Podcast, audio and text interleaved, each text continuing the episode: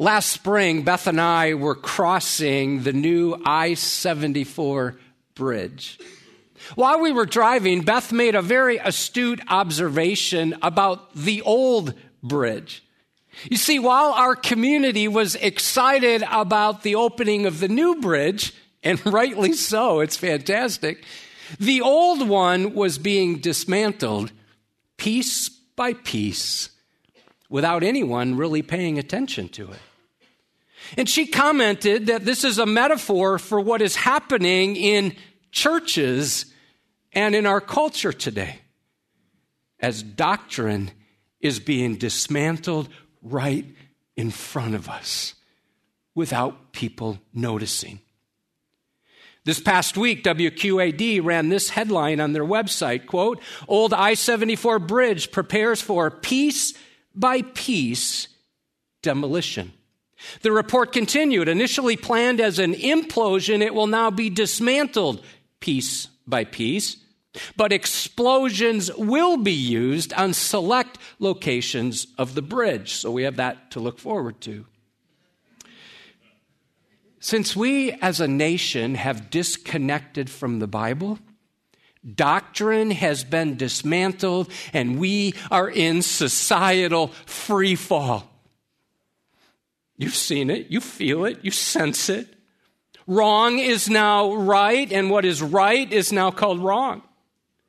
A lamentation about abominations in the past have been replaced with ubiquitous celebration in the present. I mean, how else do you explain the new animated sitcom by Disney? Yes, Disney called Little Demon.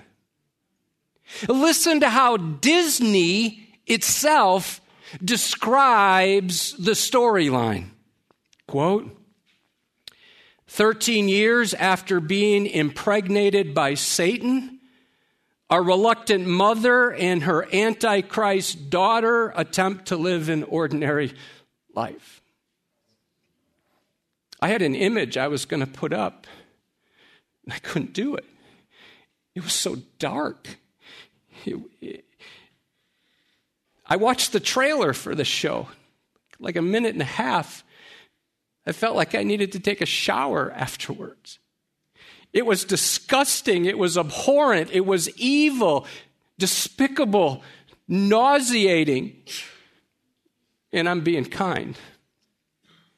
I'm reminded of Isaiah 5, verse 20. Woe to those who call evil good and good evil, who put darkness for light and light for darkness, who put bitter for sweet and sweet for bitter.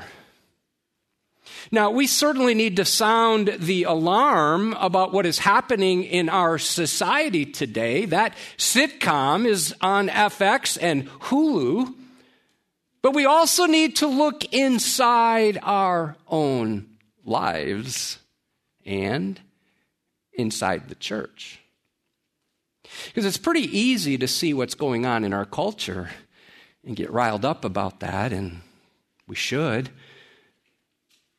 See, explosions have certainly rocked long held biblical beliefs in our country, but most of what is happening is a result of the piece by piece demolition of doctrine among Christians.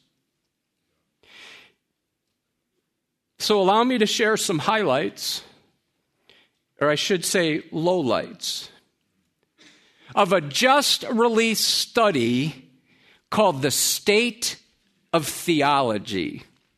Sometimes when you see studies, you're like, well, I don't know who did this study. I don't know whether to believe it. I mean, you see something on the internet. How do you know if it's true, right?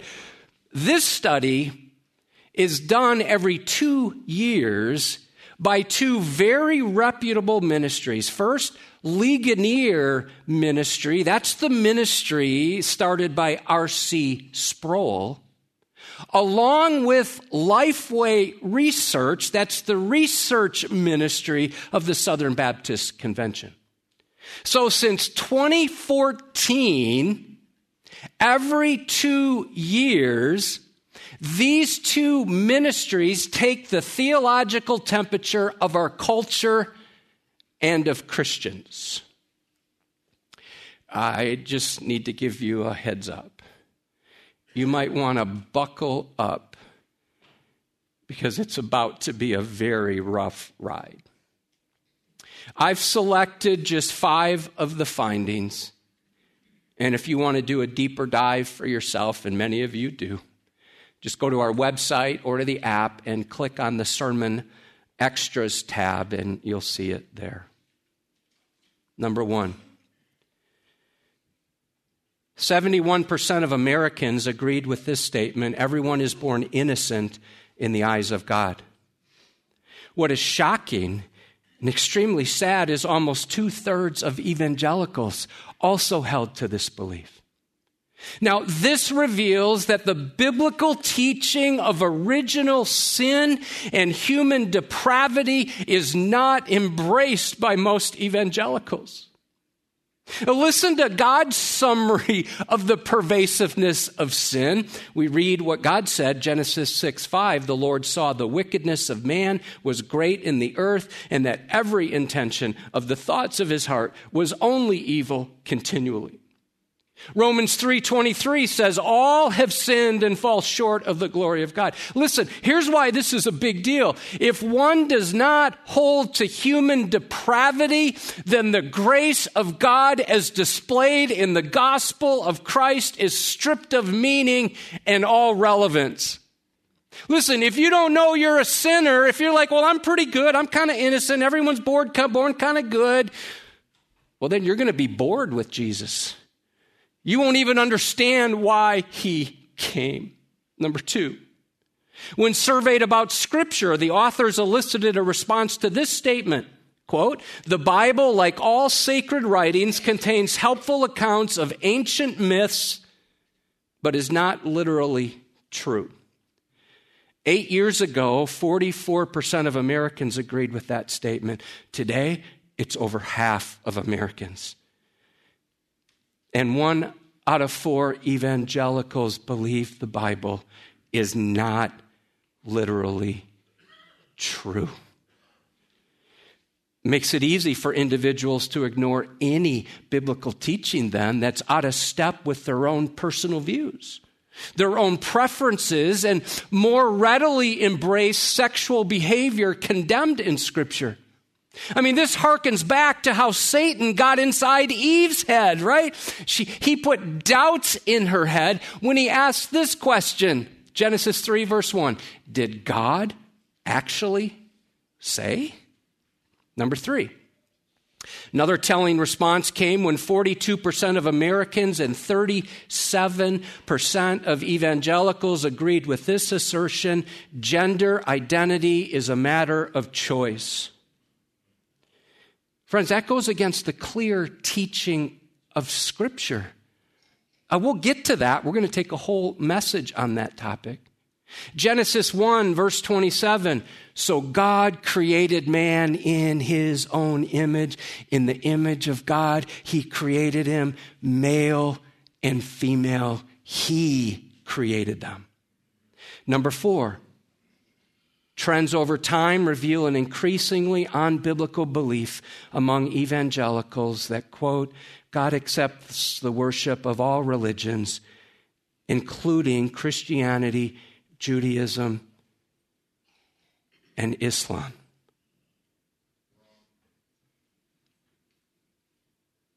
Does that bother you? It should. It's almost unbelievable to me that 56% of evangelicals do not believe that Jesus is the only way. When Jesus himself said these words, John 14, 6, I am the way, the truth, and the life. No one comes to the Father except through me. Amen. But, friends, the percentage of evangelicals who do not believe Jesus is the only way is up 14% in two years. Number five, increasingly evangelicals believe religious faith is a subjective experience rather than objective reality. In 2020, 23% agreed with this statement, quote, religious belief is a matter of personal opinion. It's not about objective truth. This is among evangelicals.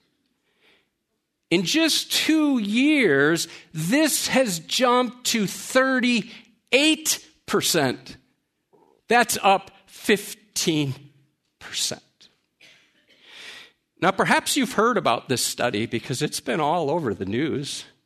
I mean, the New York Times has, has done reports on it. Albert Mohler's been talking about it. Breakpoint commentary and Christianity Today ran this headline based upon the survey done by Ligonier and Lifeway. Here's the headline Top five heresies among American evangelicals. Here's their summary of the study quote, It's 2022, but Arianism, Pelagianism, and Universalism are steadily making a comeback. American evangelicals' grasp on theology is slipping, and more than half affirmed heretical views of God. More than half of evangelicals believe in heresy. Brothers and sisters, I'm calling us. It's time for us to get back to the beginning to make sure our foundations are secure and we are faithful to them. By the way, Beth and I spent about five days out in Virginia visiting our grandchildren. Well, we visited our daughters and sons in law too, but it was primarily the grandkids. When, when I was with Jamie, our son in law Jamie, he's uh, actually in seminary. Uh, he was well aware of this study. In fact, he's the first one who sent it to me. And he told me that he took some time to ask his two sons these same questions from the study. Pip is six and Ezra is four. Jamie's a very humble guy. He kind of had his head bowed and he had a thankful smile on his face, and he humbly reported that they aced the exam. So he was humble, but I'm bragging on them. They're my grandkids. But here's the point I want to make that shows the importance of parents catechizing their children. We don't use the word catechism much here, but to catechize means to teach, to train, to make sure our children know what the Bible says, that they grow up with a worldview that's biblical and not secular. It also shows the importance of grandparents partnering with them and the church partnering with families to help reach and disciple the next generation. Makes me think of a quote by Ted Tripp. Ponder this. You might want to write it down, parents. Give your children big truths they will grow into rather than light explanations they will grow out of. Church, it's time for us to hold to biblical convictions without compromise, no matter how controversial they might be. We must stay anchored to Scripture to handle the storms of life as you and I swim upstream from the cultural currents in our secular society. Where the Bible speaks, we must speak, and we will not go silent like some, like many have chosen to do. We must be tethered tightly to truth and communicate it in a spirit of grace. Now, as believers, we must go deep in our devotion, deep in our discipleship, as Pastor Kyle challenged us last weekend. He did a great job preaching. Friends, listen. We cannot, we must not slip into this me centered theology or this easy believism that we live like we want. We're like, well, God just wants me to be happy, so I'm going to go sin. Nor can we be seduced by the doctrines of demons. You're like, well, that's strong. Yeah, that comes right from 1 Timothy chapter 4, verse 1. Here's what we can see in the later days. Now, the Spirit expressly says that in later times some will depart from the faith by devoting themselves to deceitful spirits and teachings of demons. Let's consider a quote by Kevin DeYoung. It's provocative. I'm actually going to read it twice because I want us to get it. Shallow Christianity will not last in the coming generation, and it will not grow. Cultural Christianity is fading. The church in the 21st century must go big on truth or go home. Shallow Christianity will not last in the coming generation. It will not grow. Cultural Christianity is fading. The church in the 21st century must go big on truth or go home. We might as well just shut the doors. That's one reason behind our new verse by verse study from Genesis chapter 1, the first chapter in the Bible, as we go back to the beginning. We're going to go back to the bedrock of our beliefs. You see, Genesis is not just the first book of Scripture, it's the foundation for the rest of Scripture. Parents, uh, many of our classes down in the lower level, our students, our kids are studying the book of Genesis as well. Here's, main, here's our main idea. Here's where we're headed today. To move forward in our faith, we must go back to the beginning. Let me put up a schedule. Here's where we're headed during the months of October and November. Now, to get the most out of our study in the book of Genesis, I thought I'd make some action steps right near the beginning of the message. When we preached through Romans chapter 8, many of you read Romans 8 every day during the month of August. Way to go. Well, let me give a couple action steps. Action step number one pick up a Bible reading plan. Pastor Kyle designs these. This month, we're reading through the entire book of Genesis. These are available at both resource kiosks. You can also get them online on our mobile app or on our website. Here's the second challenge, and this is a big one. Read the entire book of Genesis in one sitting before Thanksgiving. Third, and this is a bonus, some of you are like, okay, I got those two. Give me more. All right, here it is. Read Genesis chapter 1 on top of these two assignments. Read Genesis chapter 1 every day during the month of October. Now, why is all this so important? 2 Timothy chapter 3 tells us that you and I can trust the book of Genesis, all of Scripture. Why? Because all Scripture is breathed out by God. It's profitable for teaching, for reproof, for correction, and for training in righteousness that the man of God may be complete, equipped for every good work. Moses was the human author of Genesis, and the Holy Spirit, the divine author.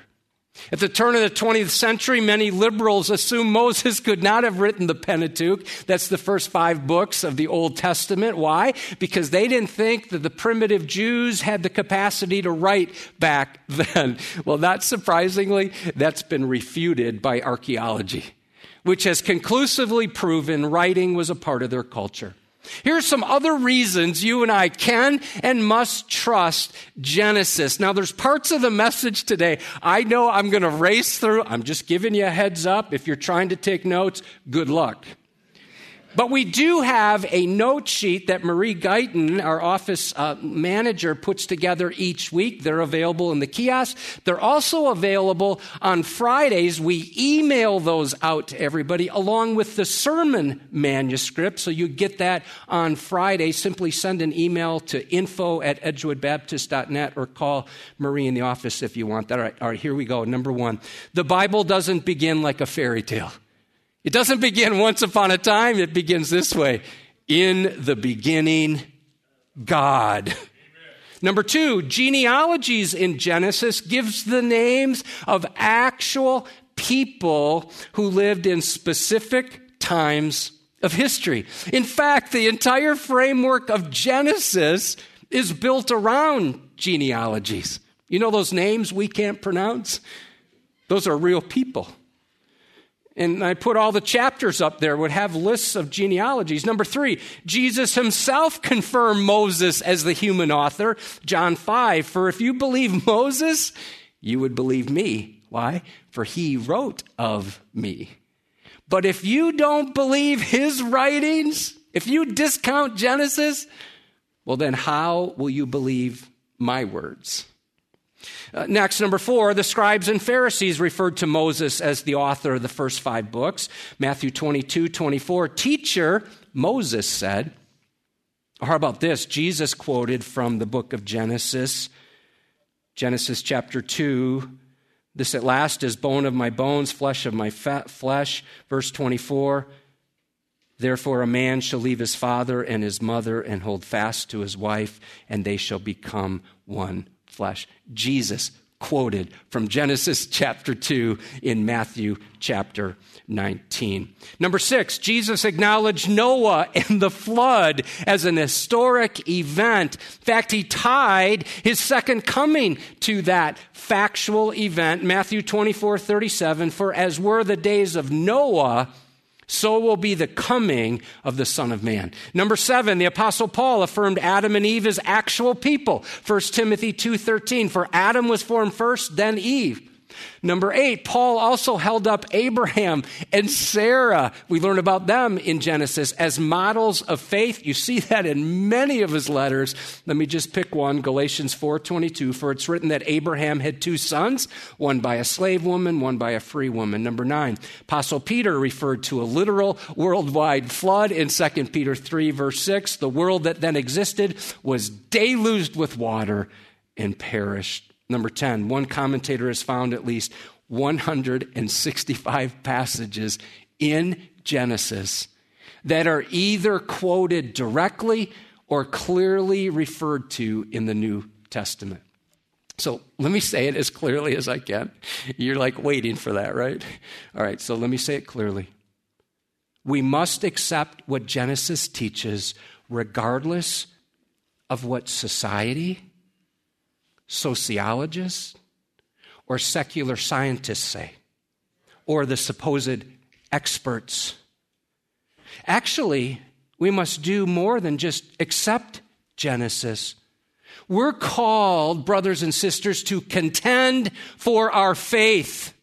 So apostates don't turn the grace of God into a license for sensuality we read about that in the book of, jo- uh, book of Jude. It's a short book, hard to find. It's near the book of Revelation, only one chapter. Listen to verses 3 and 4. Beloved, although I was very eager to write to you about our common salvation, I found it necessary, so it's compelling him. What's he want to write? To write appealing to you to do what?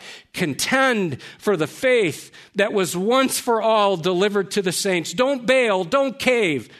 For certain people have crept in unnoticed, who long ago were designated for this condemnation, ungodly people who pervert the grace of our God into sensuality and deny our only Master and Lord, Jesus Christ. Now, Write this down Genesis either explains it all or it does not explain it at all. It's not just the first book of Scripture, it's the foundation of the rest of Scripture. J. Sidlow Baxter writes Besides being introductory, Genesis is explanatory. The roots of all subsequent revelation are planted deep in Genesis, and whoever would truly comprehend that revelation must begin here. You, some people are, are down on the Old Testament, like, oh, we don't need to read the Old Testament. Uh, listen to what Romans 15 4 says. For whatever was written in former days was written for our instruction, that through endurance and through the encouragement of the scriptures, we might have hope. We need hope today, don't we? The Hebrew title comes from the opening words, in the beginning. The English title Genesis comes from the Greek translation of the Pentateuch. It means origin, source, birth. That's why Genesis is referred to as the book of beginnings. The overall genre of Genesis is made up of highly developed and complex historical narratives with a focus on key individuals. Friends, to move forward in our faith, we must go back to the beginning. Now, one way to understand Genesis is to see the first 11 chapters as dealing with the human race and chapters 12 through 50 as God's promises to the chosen race.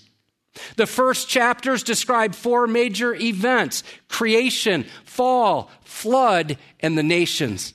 The final 75% of the book focuses on the history of four main patriarchs Abraham, Isaac, Jacob, and Joseph. We could outline it like this chapters 1 through 11, primitive history, chapters 12 through 50, patriarchal history.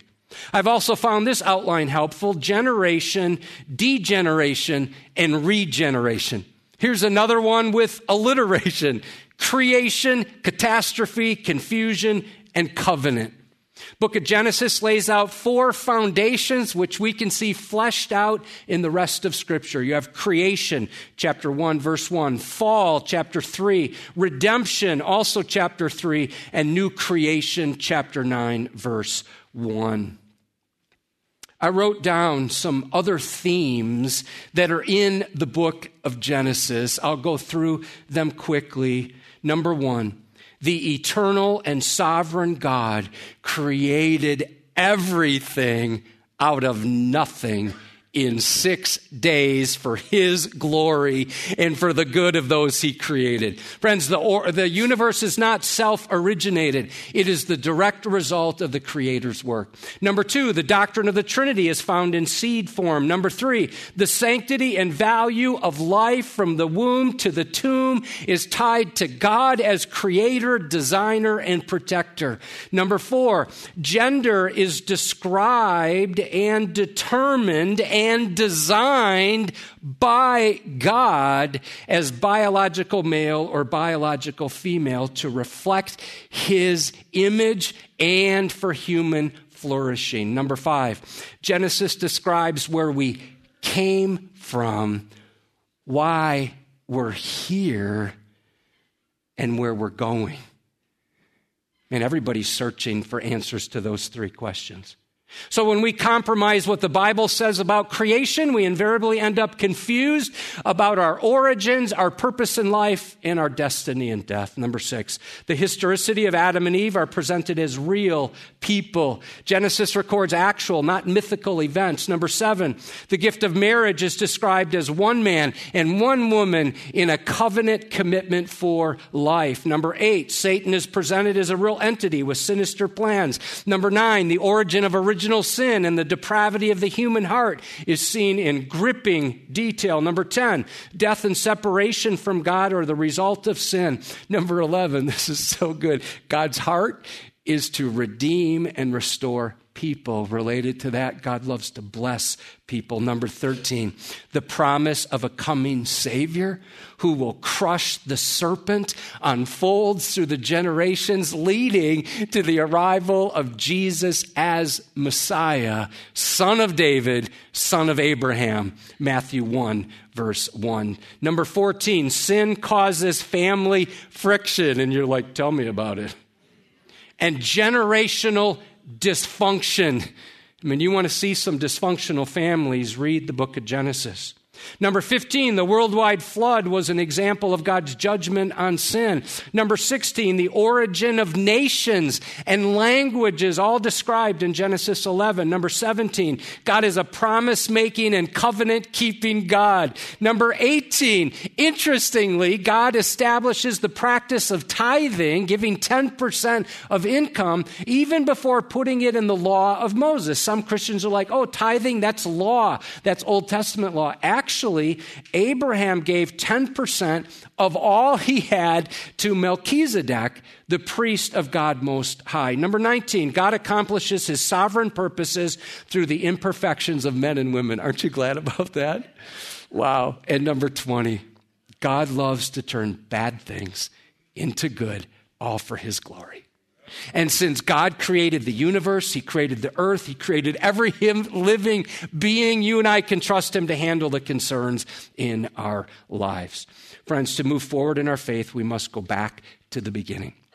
Because this is an introductory message, and I just went through a lot of detail, and maybe some of you have tuned out already, I to invite you back to watch this visual overview of the first chapters of the book of Genesis produced by the Bible Project.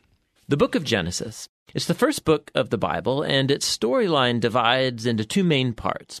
There's chapters 1 through 11, which tell the story of God and the whole world. And then there's chapters 12 through 50, which zoom in and tell the story of God and just one man, Abraham, and then his family.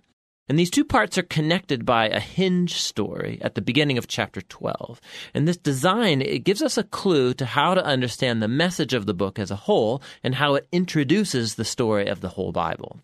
So the book begins with God taking the disorder and the darkness described in the second sentence of the Bible, and God brings out of it order and beauty and goodness. He makes a world where life can flourish. And God makes these creatures called humans, or Adam in Hebrew. He makes them in his image, which has to do with their role and purpose in God's world. So the humans are made to be reflections of God's character out into the world, and they're appointed as God's representatives to rule his world on his behalf. Which in context means to harness all of its potential, to care for it, and make it a place where even more life can flourish.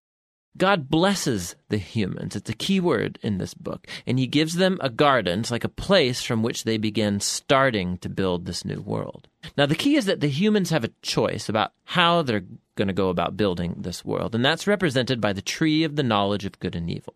Up till now, God has provided and defined what is good and what is not good. But now God is giving the humans the dignity and the freedom of a choice. Are they going to trust God's definition of good and evil, or are they going to seize autonomy and define good and evil for themselves? And the stakes are really high. To rebel against God is to embrace death because you're turning away from the giver of life himself. This is represented by the tree of life. And so in chapter 3, a, mysterious figure, a snake, enters into the story. The snake's given no introduction other than it's a creature that God made. And it becomes clear that it's a creature in rebellion against God, and it wants to lead the humans into rebellion and their death. The snake tells a different story about the tree and the choice. It says that seizing the knowledge of good and evil are not going to bring death, that it's actually the way to life and becoming like God themselves. Now, the irony of this is tragic because we know the humans, they're already like God. They were made to reflect God's image. But instead of trusting God, the humans seize autonomy, they take the knowledge of good and evil for themselves, and in an instant, the whole story spirals out of control. The first casualty is human relationships. The man and the woman, they suddenly realize how vulnerable they are. Now, they can't even trust each other. And so they make clothes and they hide their bodies from one another.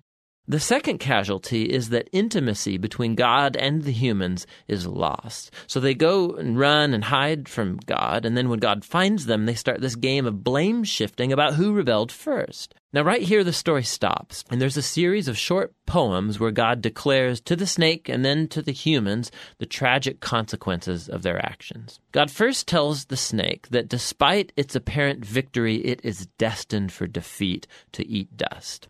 God promises that one day a seed or a descendant will come from the woman who's going to deliver a lethal strike to the snake's head, which sounds like great news, but this victory is going to come with a cost because the snake too will deliver a lethal strike to the descendant's heel as it's being crushed. It's a very mysterious promise of this wounded victor. But in the flow of the story so far, you see this is an act of God's grace. The humans, they've just rebelled, and what does God do? He promises to rescue them. But this doesn't erase the consequences of the human's decision. So God informs them that now every aspect of their life together, at home and out in the field, it's going to be fraught with grief and pain because of the rebellion, all leading to their death. From here, the story then spirals downward. Chapters 3 through 11, they trace the widening ripple effect of the rebellion and of human relationships fracturing at every level. Did you find that helpful? Yeah. i will post that on the Edgewood Facebook page. Some of you probably want to see that again or have somebody you'd like to watch that. Several weeks ago in Edgewood, a tender handed me a piece of paper between services, and I glanced at it, but I didn't have time to look at it. I just put it in my pocket. I got home and I saw the title on the top of it. It was handwritten. It's called Revelation and Genesis.